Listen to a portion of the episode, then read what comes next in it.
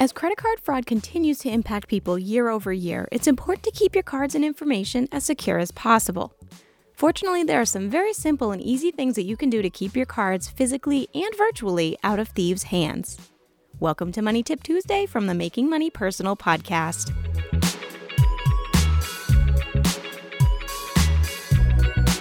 Of the types of identity theft out there, credit card fraud comes in at number two on the list of most common types of identity theft just below government documents and benefits fraud, according to a 2021 FTC survey.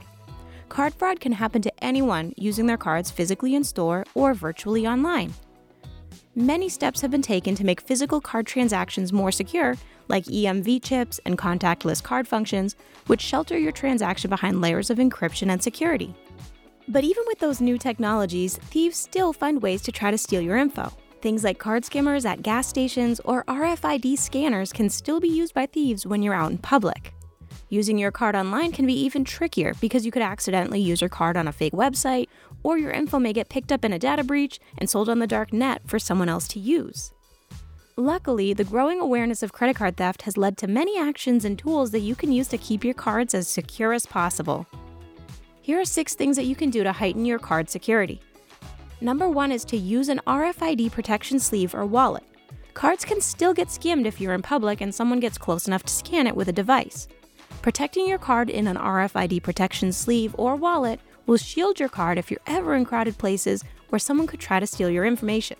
Number two, enable card controls and turn off any unused or rarely used cards.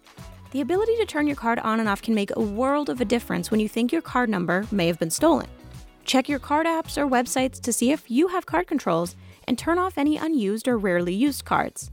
This will ensure that even if someone gets a hold of it, your card cannot be used. Number three, add your card to your phone's mobile wallet and leave your physical card at home. Paying with your phone is super convenient and actually really secure. If you want to keep your cards safe from theft, add them to your phone wallet and pay with the added convenience as well as the security. Just try not to lose your phone. But even if you do, your digital wallet is protected by either biometric or PIN security, making it hard for criminals to get access. Number four, make sure you have notifications enabled with your card. This means you'll receive a text message every time your card is charged, giving you information on where it's been used and the dollar amount that's been charged to it. It's a great feature to have because if you get an alarming notification of a charge that you didn't make, you can act immediately. Number five, do not save your credit card information in online checkouts use a payment service like PayPal or Venmo, or use a virtual card. If available, you can enable these through your card provider. Companies like Capital One and even Google can give you an option to enable a virtual card when you check out. A virtual card works just like a regular credit card, but it's just a new number and it gives you different information that the company itself gives you when you're ready to check out. You just put that in the checkout option and it processes it just like normal. The good thing is, you're not actually using your real credit card number. And number six, register your cards with an identity protection service like ID Protect. If you have a better checking account, you're already halfway there and you have access to this valuable tool. If you're registered with ID Protect already, you just simply log into IDProtectMe247.com and set up card registration within your profile.